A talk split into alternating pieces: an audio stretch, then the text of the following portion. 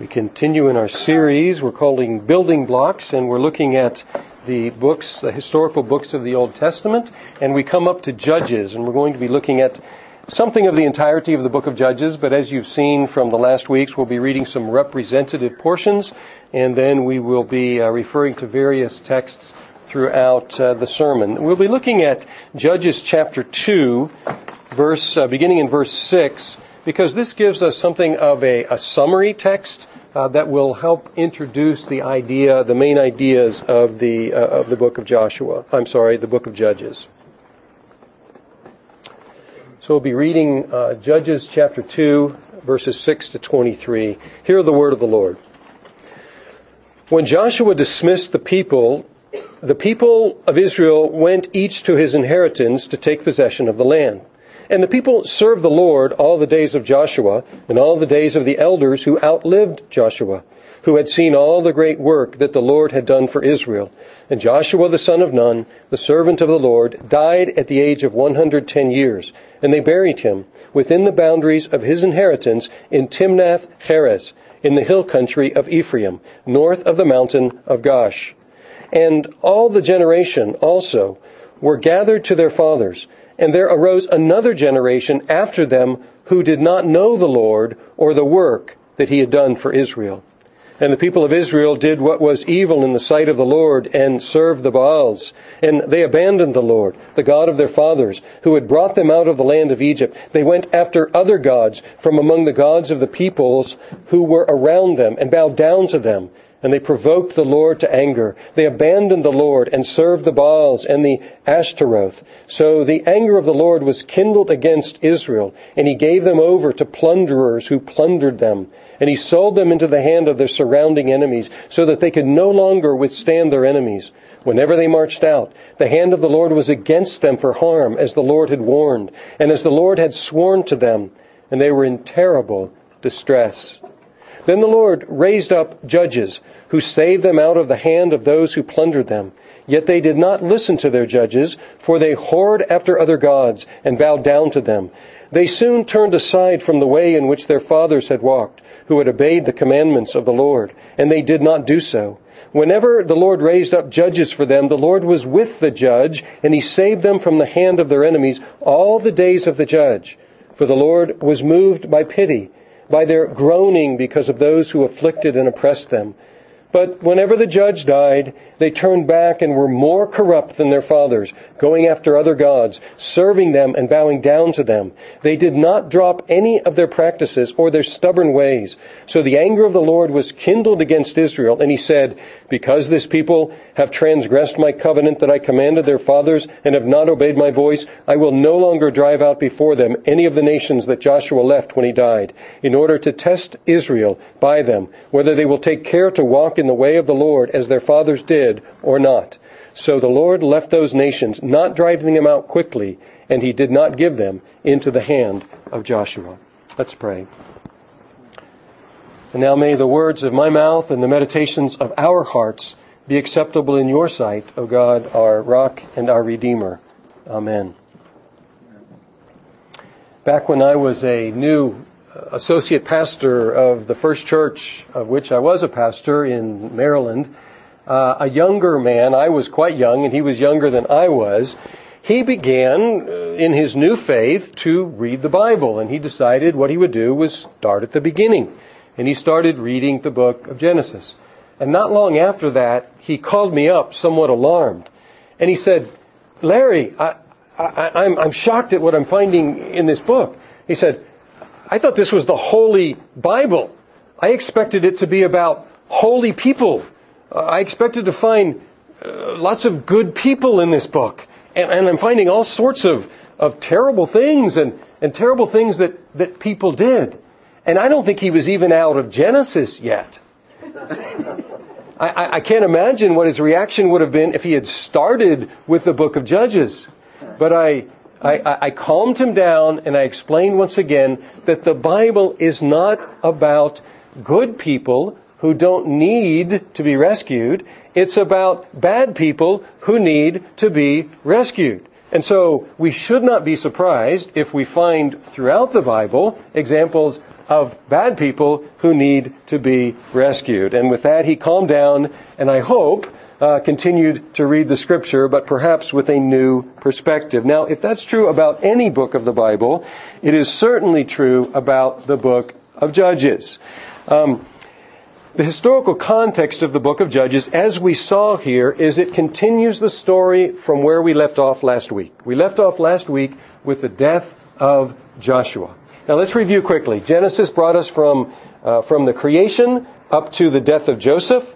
Exodus brought us after the death of, death of Joseph up to Mount Sinai with the construction of the temple, the people having come out of Egypt, and then uh, Leviticus gives us instructions about how the, the tabernacle was to be used for worship. And then Numbers picks up the story, and Numbers takes us from Mount Sinai up to the northern part of the, the Sinai Peninsula and has the people of God wandering around in the desert for 40 years. And it takes us right up to the border of the promised land. Then last week we saw Joshua, and Joshua begins uh, on the border of the promised land and records the conquest of the promised land. And so now we're up to the end of Joshua's life, and Joshua dies. And, and what we find in chapter 1 of the book of Judges is a, a history of partial success. If you read Joshua, there are clues, as we saw last week, that the conquest wasn't complete. But we saw that there were, there were three main campaigns and 31 kings were conquered and it looked like quite a, quite an amazingly fast a conquest of the land, there were clues that there were still uh, still peoples to be conquered. But when we see Judges, we see in more detail uh, those peoples. Now, what it begins, and, and, hold on to some details, and we'll get back to these at the end. Uh, chapter 1 tells us that the tribe of Judah, with the help of the tribe of Simeon, they lived in the same territory, they were largely successful in driving out the people of their territory. If you look uh, at verse 19 of chapter 1, for example, uh, it says, And the Lord was with Judah, and he took possession of the hill country, but he could not drive out the inhabitants of the plain because they had chariots of iron. So, not completely successful, but largely successful in driving out the people in his territory. This contrasts with almost all the other tribes. And that's what this chapter 1 makes clear. Let's, let's look at this briefly. Look at, look at verse 21. But the people of Benjamin did not drive out the Jebusites who lived in Jerusalem. So the Jebusites have lived with the people of Benjamin in Jerusalem to this day. Verse 22. Here's a high point. The house of Joseph also went up against Bethel, and the Lord was with them, and the house of Joseph scouted out Bethel and so on, and they were able to conquer Bethel. So that's a high point. But if we keep going, if we look at verse 27, Manasseh did not drive out the inhabitants of Beth Shean and its villages. Uh, down to verse 29, and Ephraim did not drive out the Canaanites who lived in Gezer. Verse 30, Zebulun did not drive out the inhabitants of Kitron. Verse 31, Asher did not drive out the inhabitants of Akko. Uh, verse 33, Naphtali did not drive out the inhabitants of Beth Shemesh. Verse 34, the Amorites pressed the people of Dan back into the hill country, for they did not allow them to come down to the plain. So this is, Judah had some success, Joseph had some success, but the rest of the tribes were really having a hard time of finishing the conquest and driving out the people of the land. And this is the situation that we find ourselves in at the end of the life of Joshua. And uh, that's described in the verses we already read. The people continue to follow the Lord during the lifetime of Joshua and during that whole generation, but now we're prepared for what was going to happen in the book of Judges. And we've already actually been prepared. You remember from last week that Joshua was pessimistic. He called them to serve the Lord, and then they said, We'll serve the Lord. And then he said, You can't. You can't serve the Lord. And unfortunately, Judges confirms Joshua's pessimism about the people's inability to serve the Lord. And we already read about that. That they turned aside after the death of Joshua and that whole generation. And what we have in the main chapter, the main chapters of the book, so what we've looked at is the historical context, chapters 1 and 2, uh, the beginning of chapter 2, and, and then we have a downward spiral in chapter 3, uh, actually beginning in chapter 2, all the way to chapter 16. We have a, a cycle that repeats itself time after time after time. And it's not only a cycle, but it's a downward cycle. It's a downward spiral.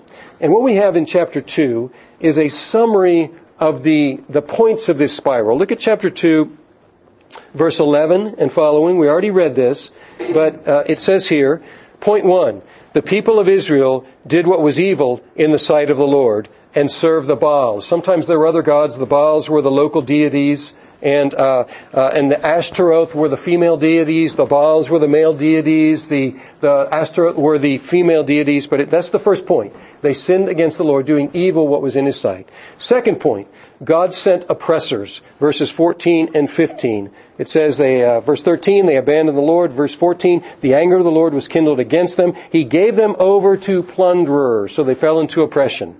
And then we have that they cried out to the Lord in verse 18 and mentions their groaning that he could not, he couldn't ignore.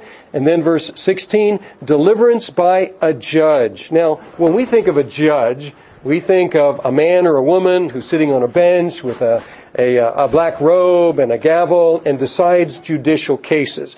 Some of these judges did that. Some of them did that, but they were more like strong men and one woman. We'll get to her in a little bit, but, but strong men, military leaders, uh, local deliverers. Uh, that God raised up. So we shouldn't think of just judicial, although they had that as some of their their uh, their job. So uh, sin, oppression, crying out to the Lord, deliverance by a judge, deliverer, and then uh, oftentimes it says, and the land enjoyed peace for, and it gives a number of years. So we have this, this cycle.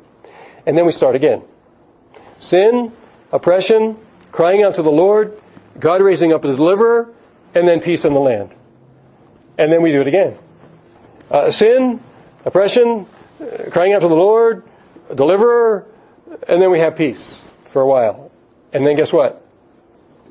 Do it again. But not only do it again, but it gets worse and worse. Look at verse 19. Verse 19 says this, but whenever the judge died, they turned back and were what? More corrupt. More corrupt than their fathers. So this is not only repeating itself, but it's, it's deteriorating. It's getting worse and worse. And we see this pattern very clearly in the first judge. Let's look at chapter 3, verse, uh, verse 7.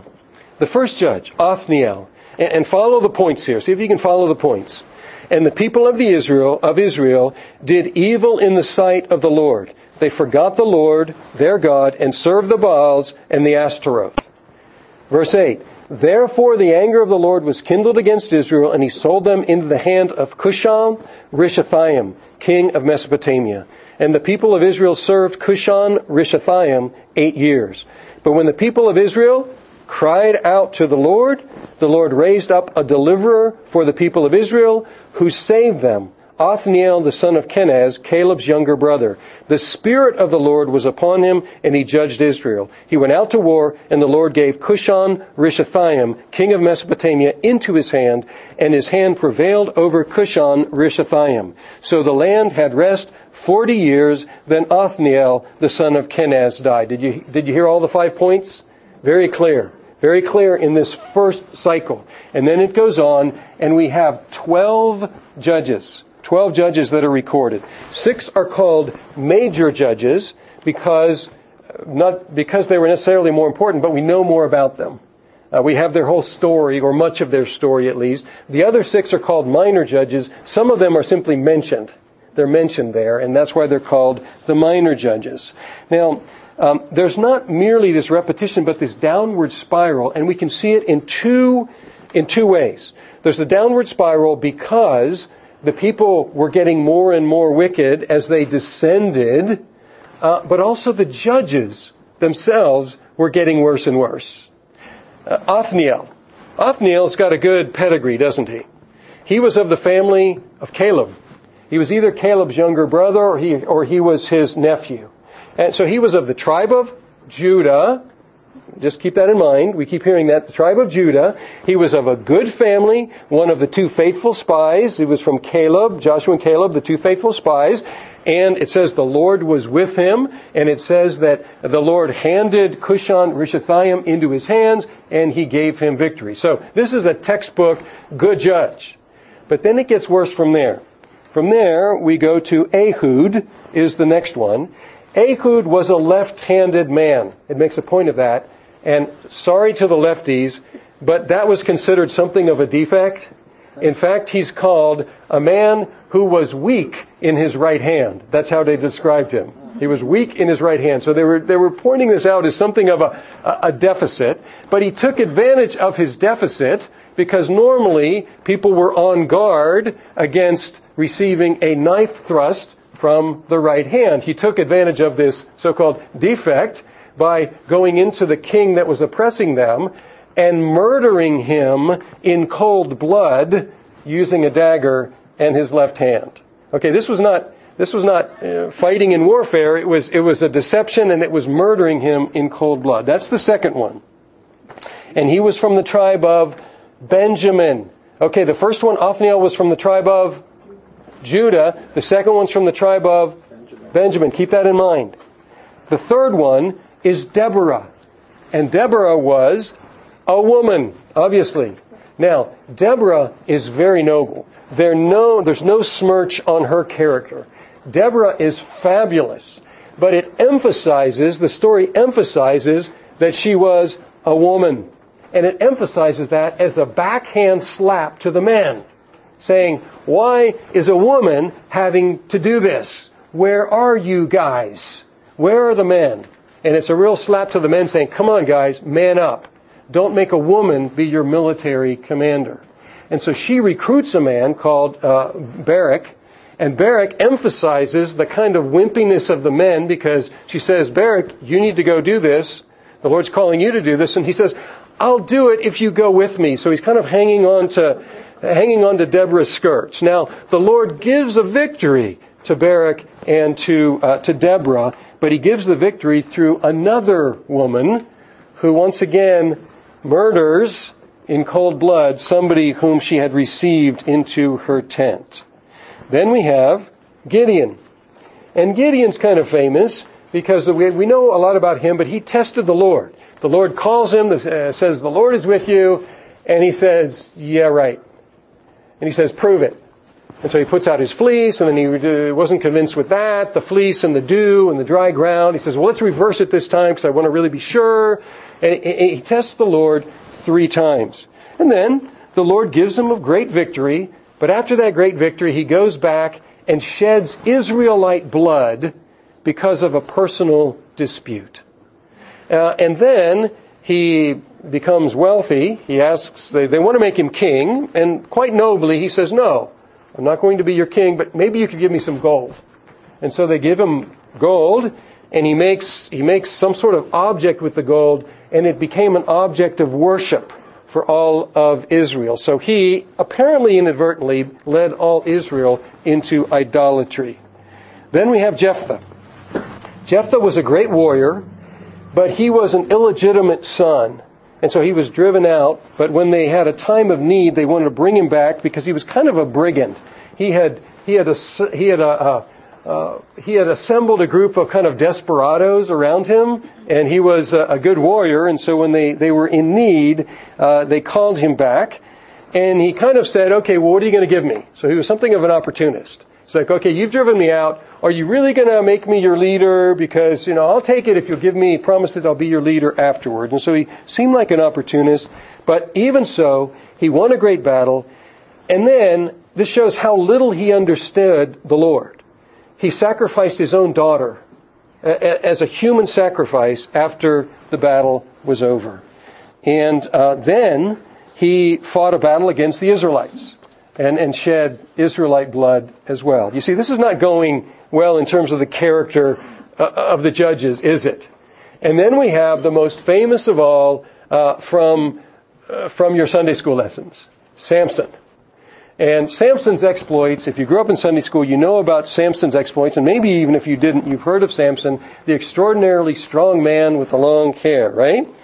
He was to be devoted to the Lord. There was a special vow that we find in number six, a special vow to the Lord called the Nazarite vow. He is the only one in all of scripture who is explicitly called a Nazarite. There may have been others. John the Baptist may have been. Samuel may have been. But he was explicit, the only one who was called a Nazarite who was to be devoted to the Lord from his birth during his whole life. But he had a particular attraction for foreign women.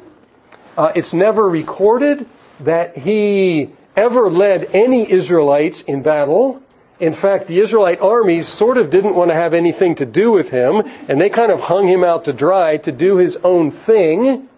Uh, but even so, even so, uh, he won various battles, single-handedly won various battles against his enemies, the Philistines. But he broke his own Nazarite vows. This one who was supposed to be devoted to the Lord. But he did win some battles. Now, what are we to do with this? So we see we've gone from Othniel, who was quite a, a reputable guy, and now we're down to Samson, whom the Lord used, but he was something of a, a practical joker and, and, uh, and, and, and was doing exactly what they were not supposed to do by mixing with foreign women and so on. What are we supposed to do with these judges? What are some of the lessons they have for us? Well, the first one is this. The first one is this. They remind us very, very clearly that salvation is by faith. They remind us that salvation is by faith. And uh, if you recall, we already read about them in Hebrews chapter 11. And they show up, amazingly, some of these guys, uh, and, and, and Deborah, Deborah quite rightly, but uh, the rest of them show up here in, in this hall of faith in Hebrews chapter 11. What more shall I say, the author says, for time would fail me to tell of Gideon, Barak, the one who's hiding behind Deborah, Samson, Jephthah, David, Samuel, and the prophets. And it includes these, even with their defects. What does it say about them? It says that they were men of faith. They were men of faith. And their lives show us very clearly that salvation is by faith. Um, in an Old Testament introduction, the concluding part about uh, about uh, Judges says this: What a collection of human beings in the book of Judges! Strange heroes they are. A reluctant farmer, a prophetess, a left-handed assassin, an illegitimate bandit, a sex-addicted Nazarite, and others. It is easy at a distance to point out the foibles and failures of the leading characters in this downwardly spiraling story. But lest we get too proud, Paul reminds us this is what some of you were. With similar mixtures of ignorance, frail obedience, and tangled motives, we, like them, were washed, sanctified, and justified by the grace of God. For all their flaws, we are to learn from their faith. For it was in faith that Gideon, Barak, Jephthah, and Samson conquered kingdoms, administered justice, gained what was promised. In spite of their failures, their faith was not misplaced. They became part of that great cloud of witnesses calling for us to persevere and to fix our eyes on Jesus. We too need a champion to fight our battles for us, one raised up by God and invested with His Spirit in full measure. We too need a leader to secure for us the inheritance that God has promised, one who will perfect our faith. So what is the first lesson? It's the lesson of faith. They also should encourage us because they can, they show us that God can use anyone anyone to accomplish his purposes. Anyone.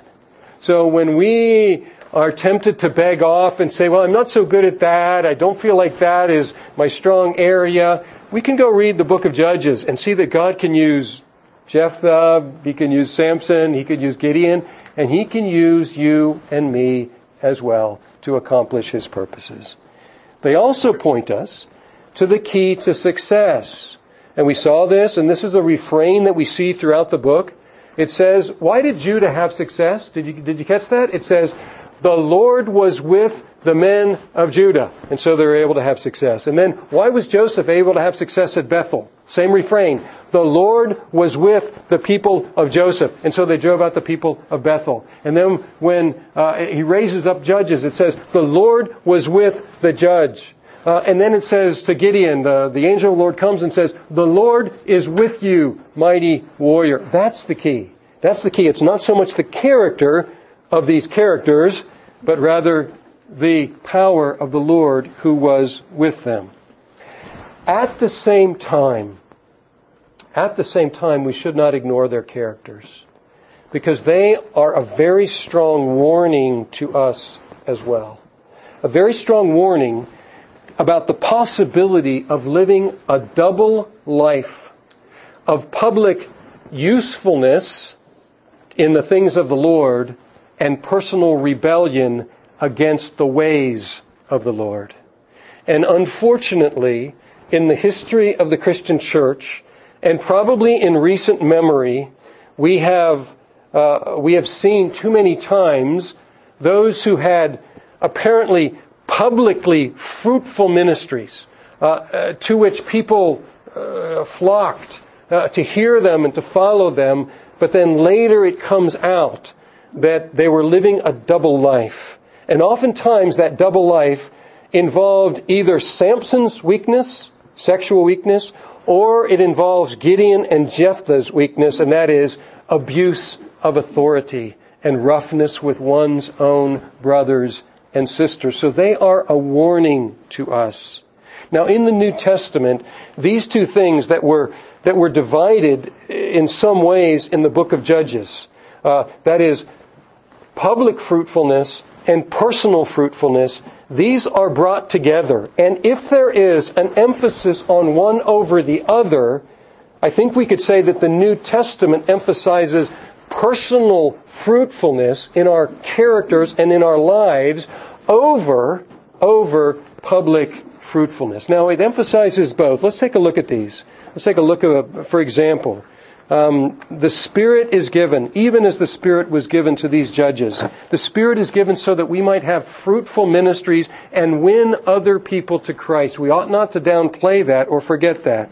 Uh, in Acts chapter 11, Acts chapter 11, it's on page 1019, verse 22, it says, The report of this, that is, of the conversion uh, of, of uh, some Hellenistic uh, Hellenistic uh, folk in the, the, early days of the of the um, of the New Testament of the of the gospel going forth. The report of this came to the ears of the church in Jerusalem, and they sent Barnabas to Antioch. When he came and saw the grace of God, he was glad, and he exhorted them all to remain faithful to the Lord with steadfast purpose, for he was a good man, full of the Holy Spirit and of faith, and a great many people were added to the Lord. So, how do we see that he was full of the Holy Spirit? Well, one of the ways we see is because a great many people were added to the Lord. So we should expect this. In a faithful ministry of the gospel, there should be people being added to the Lord, and that is one effect of a life full of the Holy Spirit. However, it says that he was a good man. It talks about his character, and that's the other way in which we see that he was full of the Holy Spirit, that he was a man of godly character. And so it's not just fruitfulness in ministry, it's fruitfulness in godly character. What are the fruit, what's the fruit of the Spirit? Paul says in Galatians 5, for the fruit of the Spirit. How do you know that somebody has the Holy Spirit? Paul says the fruit of the Spirit is love, joy, patience, kindness, goodness, faithfulness, gentleness, and self-control.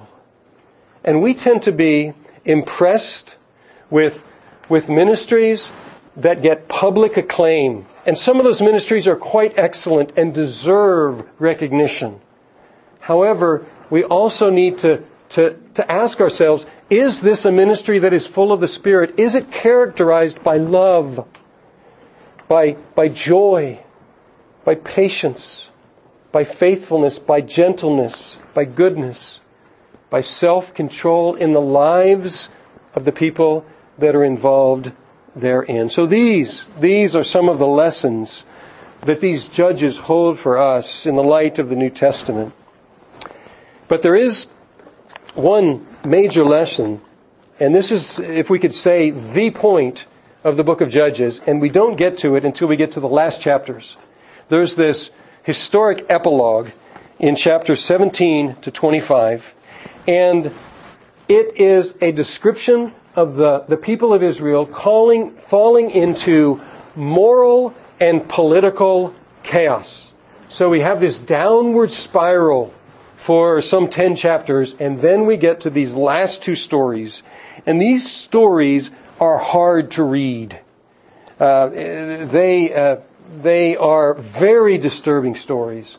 The first one is about a mercenary Levite. Now, the Levites were the priestly group, and it's a mercenary Levite, and he became an idolatrous priest, first for a family who, who said they would pay him to do it, and then a better offer came along. The whole clan of Dan came along and says, hey, we can offer you a better offer. We can pay you more, and you can be a priest for a whole tribe rather than just for a family. So he abandons his patron steals the gods, the idols that he used in his idolatrous worship from the family, and takes them with him and goes along with the tribe. So there's, there's moral and religious chaos here. It's completely confused. And then the second one is even harder to read. It's a man who had a concubine, a lover, it wasn't his wife, and uh, it says that she fled from him, and we'll soon see why she might have fled from him, but she fled from him, and she went back to her home in Bethlehem of Judah. Bethlehem of Judah. Well, he goes to recover her. And he goes, he's a Levite also from Ephraim. He goes, and he goes to his father-in-law, and the father-in-law receives him very well, and the father-in-law is trying to restore this relationship and he, he receives them very hospitably. But then they go on their way to return to their own village, and uh, they spend the night in Gibeah of Benjamin. So they go from Bethlehem of what? Judah, and now they go to Gibeah of Benjamin. And here he bypassed Je- uh, Jebus or Jerusalem because he said, those are not believers, those are not Israelites, and, and they won't receive me well. So he goes to an Israelite town, Gibeah of Benjamin, and nobody received him. Finally, a man, an older man, receives him, and that was that was that was hospitality in those days. You had to receive people who were traveling like that. That was normal. Nobody received him. Finally, an old man receives him into his home. But then the men of the city, the men of the city, come and they say, send out this visitor who's with you because we want to violate him. And the solution, the solution uh, that the, the, the older man suggests is giving instead his virgin daughters and the concubine for these men to abuse. And they say, no, but we want the man. We want this visitor whom you have with you. And so what the Levite does is he pushes out his concubine and they abuse her all night. In the morning, he sees her lying on the, on the steps and says, get up, let's go, but she can't get up because she's dead.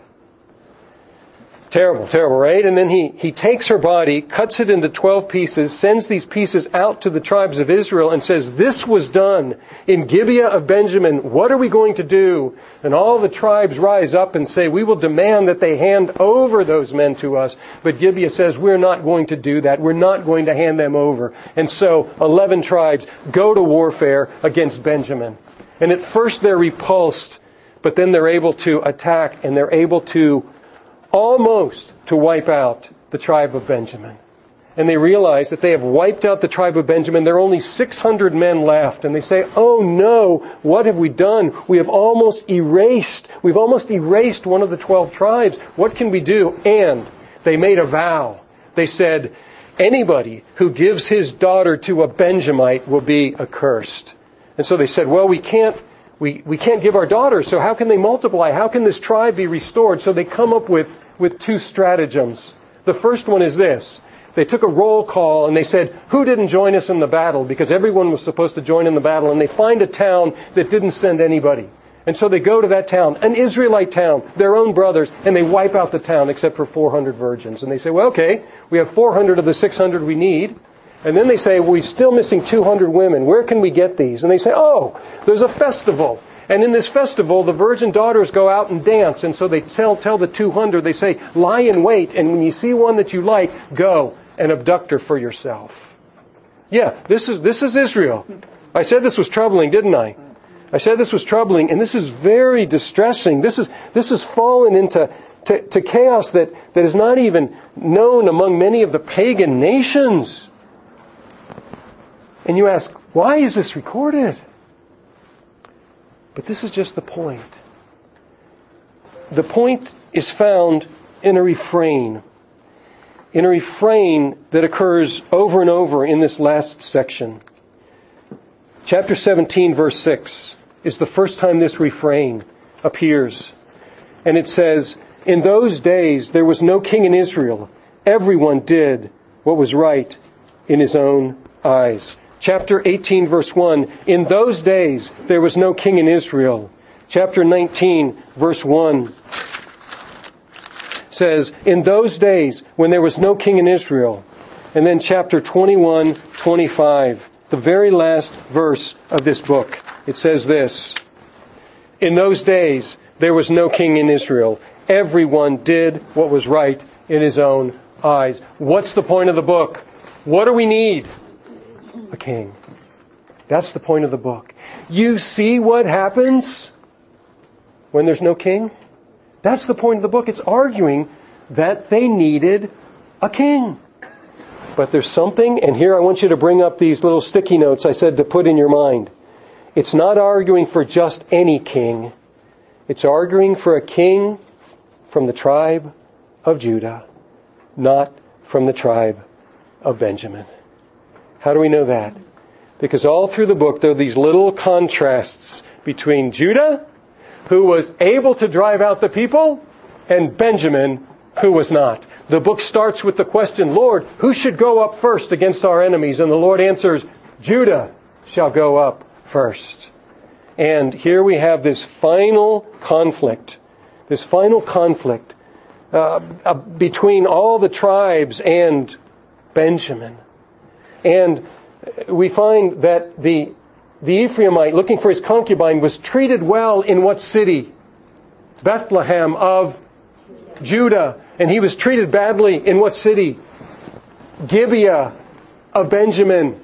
Let me ask you, from what city was David? Bethlehem in Judea, or in Judah. From what city was King Saul? He was from Gibeah of Benjamin. You see, this is something of a political tract for the times because this was written after the establishment of David as king. And it's arguing against the illegitimate kingship of the first king, Saul, who was from where? Gibeah of Benjamin, and in favor of King David, who was from Bethlehem of Judea. So the argument is not simply, we need a king. We don't need just any king. We need a king from the tribe of Judah and not from the tribe of Benjamin. And so, we turn a few pages, and we'll get to that, Lord willing, next week, and we find that God answered the cry. God provided them the king from the tribe of Judah, and his name was David. And he's described as a man after God's own heart. The cry of judges is answered, and now the people have a king, a king from the tribe of Judah. But one day, when the kings go out to war, David stayed home. This king from the tribe of Judah. He stayed home and he saw a woman, beautiful woman, bathing, and he sent for her. And then he had her husband murdered to try to cover up the pregnancy. And later on, in his pride, he had the tribes numbered he had the soldiers numbered, something that he was told not to do. And chaos fell into David's family. How disappointing, isn't it? We thought we had the answer, didn't we?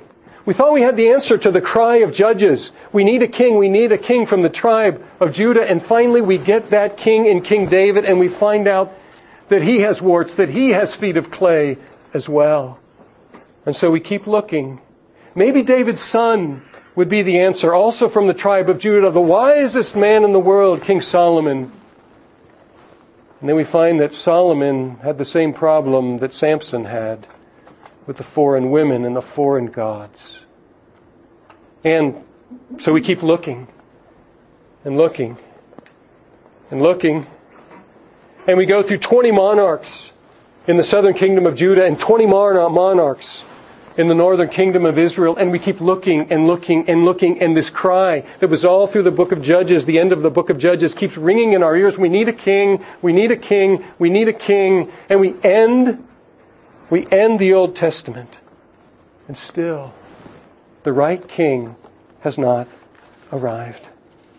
We have to turn to the very first verses of the New Testament where we read this is the book of the genealogy of Jesus Christ, the son of David.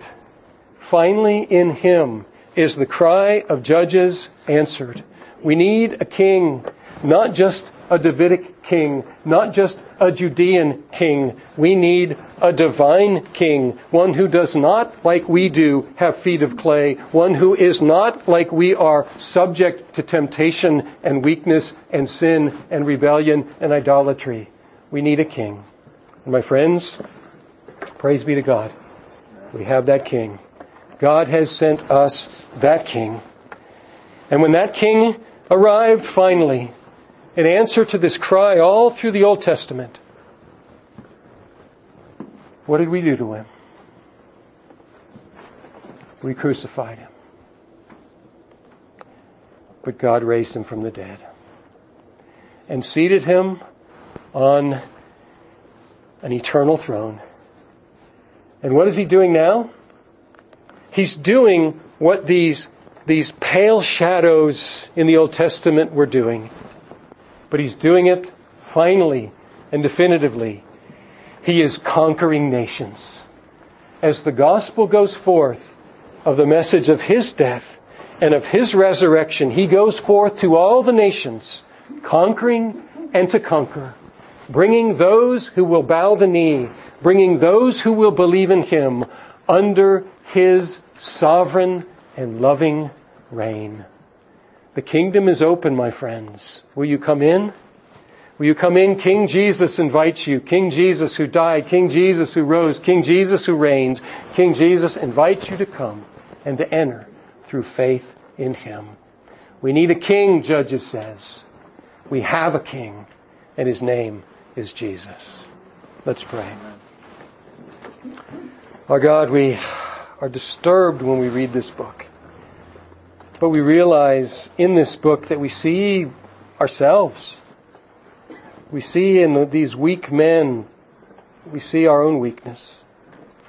As we too are afflicted by pettiness and jealousy and selfishness and lust and idolatry.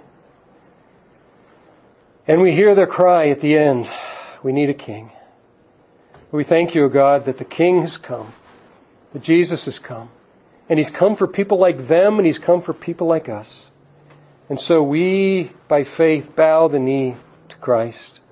We bow the knee and saying, by saying, you are our King, reign over us. And may we join in the battle going forth that the nations might hear, the warring nations might hear that there is a King, a King of peace, a Prince of peace who reigns in love. We pray this in Christ's name. Amen.